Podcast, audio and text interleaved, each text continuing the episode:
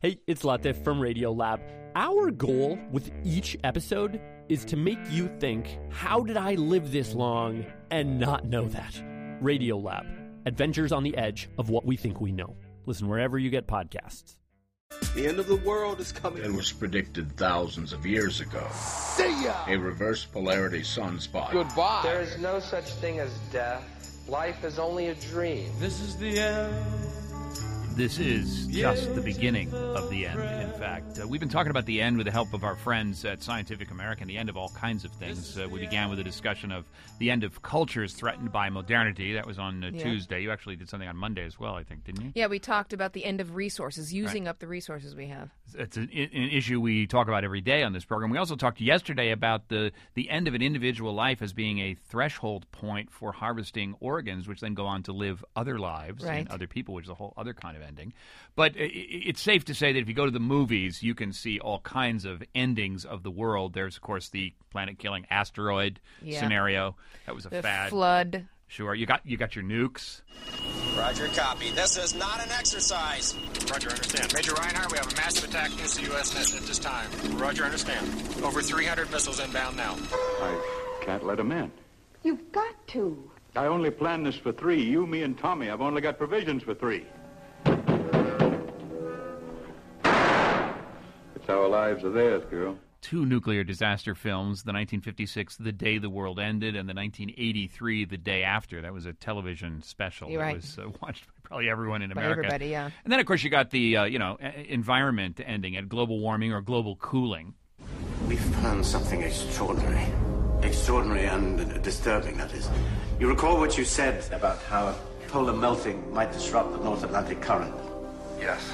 Well, I think it's happening. it's of course from uh, the day after tomorrow with jake gyllenhaal from 2004 but uh, whether you're reading movie scripts or the book of revelation there's something kind of irresistible Nostradamus, about the yeah. end of the world The apocalypse. John Matson is here to help us, online news reporter for Scientific American, author of Laying Odds on the Apocalypse, one story in the Scientific American theme issue about the end. Good morning, John. Good morning. So, do you have a fascination with apocalypse stories? Let's just disclose that at the top, or is this just uh, straight ahead the facts, ma'am? Well, I think uh, I certainly have a fascination, but probably no more than anyone else, given the popularity of the movies and books that, that are everywhere and that have always been around. Now, the first end of the world scenario I heard about was in elementary school when I was told in the course of my science class that the sun eventually was going to grow Right. large and burst and that that would end all life on Earth, but it was going to be billions of years in the future. Absolutely. What are some more near term scenarios that you've explored? Well, the one that we uh, have all thought about in terms of, uh, certainly in terms of the Cold War, uh, was nuclear apocalypse. Uh, and that's still on the table. It seem, certainly seems less likely than it did 20 or 50 years ago, but uh, it's, it's something that people still think about. It's less politically likely, but I, I remember back in the 80s when uh, it was seem it seemed during the Reagan administration that uh, you know we were on the brink. There was all kinds of discussion of nuclear winter. As a scientific question, do people explore what a nuclear winter would actually look like? People have. I haven't seen uh, as much exploration of that lately. I think uh, because the political situation has changed, it's not as much on the forefront of everyone's minds, but there has been a lot of research done about what that would look like. If the politics of apocalypse were nuclear in the 80s, it's environmental today. I think so. And uh, what are the scenarios of the ending of the world in a sort of global warming context, putting the day after tomorrow movie aside for a moment? Well, the global warming context is a little bit different than uh, perhaps a nuclear apocalypse because it might happen more slowly. I mean, we're going to have some uh, sea level rise.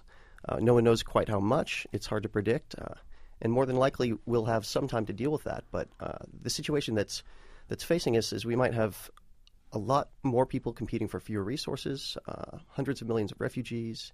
Those sort of things are really uh, destabilizing factors that, that are very unpredictable.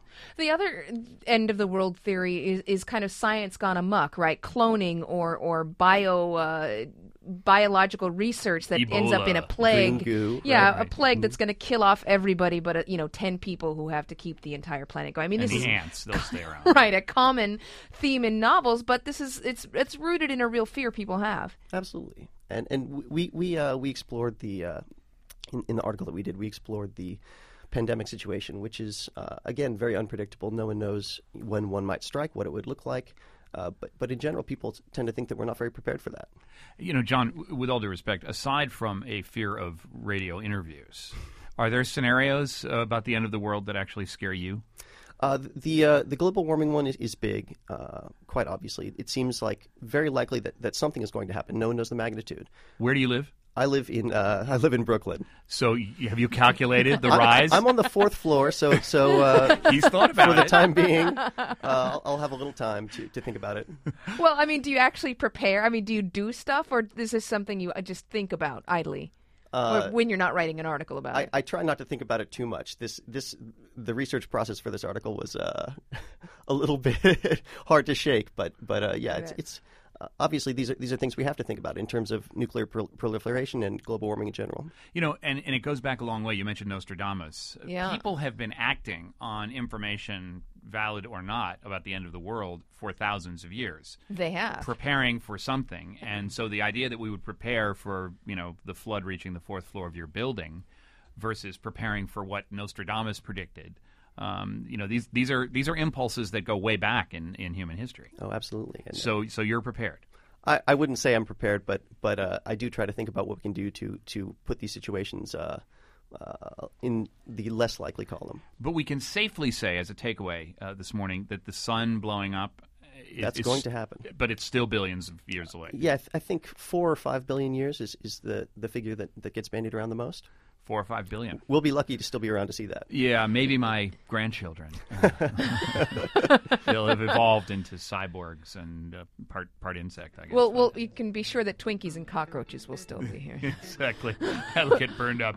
John Matson, online news reporter for the Scientific American, author of Laying Odds on the Apocalypse, one story in the Scientific American theme issue about the end. Thanks, John. Thank you.